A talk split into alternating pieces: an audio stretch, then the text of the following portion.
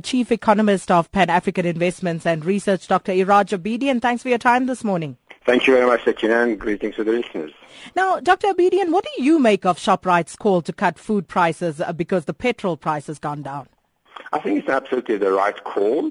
Uh, and uh, in, in, in a wide range of food stuff from production to transportation to um, distribution, uh, petrol or more broadly fuel plays a major role uh, for some more than the others. For example, for truckers, uh, cost of diesel is a lot, whereas for those who have other types of food, maybe a, a lesser percentage. But the fact remains that all along the value chain, from farming to distribution, uh, at every step of the way, fuel plays a key role. And to the extent that fuel has come down substantially in rand terms and more substantially in dollar terms, uh, there got to be an attempt to pass on that, that reduction to the customers.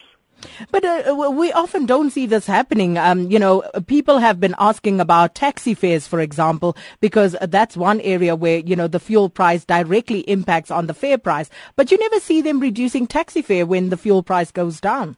Exactly, and because we haven't seen them in the past, the, we, but we've also seen the opposite. As soon as the price of petrol or fuel goes up, taxi drivers and uh, retailers and food producers are very quick to, to up the price and justify it on the fact that the price has gone up.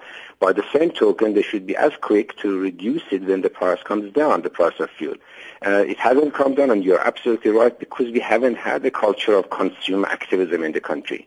Um, and uh, obviously one does not want to go the regulatory route because then it puts it at the mercy of some bureaucrats uh, and that will take decades to, to get resolution on it. Mm. So it, it's really about consumer activism and, and media putting pressure on, on, on the players and passing that, that real co- reduction in the cost to the consumers.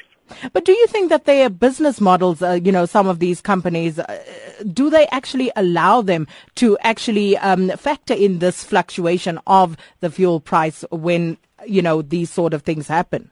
In general, I have absolutely no doubt that it does. That some of them use the business plan and business structure as an excuse is the same excuse that the taxi drivers, not taxi drivers, taxi owners, uh, or taxi managers use not to pass on the price. There is no such a thing as my business plan is not to go only one way, and that is cost up, not down.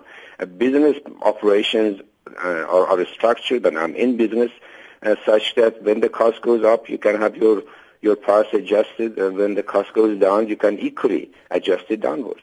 Mm. And what kind of advice would you give, Dr. Um, Abedian, to South African consumers when there is a decrease, a significant decrease, as we've seen over the past few months in the fuel price? I think as, as, a, as a collective, as consumers, and we are all consumers, we need to, uh, uh, as they say, shop around, so to speak, and make sure that we do not pay extra. And when collectively uh, prices are not coming down, then we need to mobilize to put pressure on, on, on the business sector that's involved to reduce the price and pass it on to the consumers.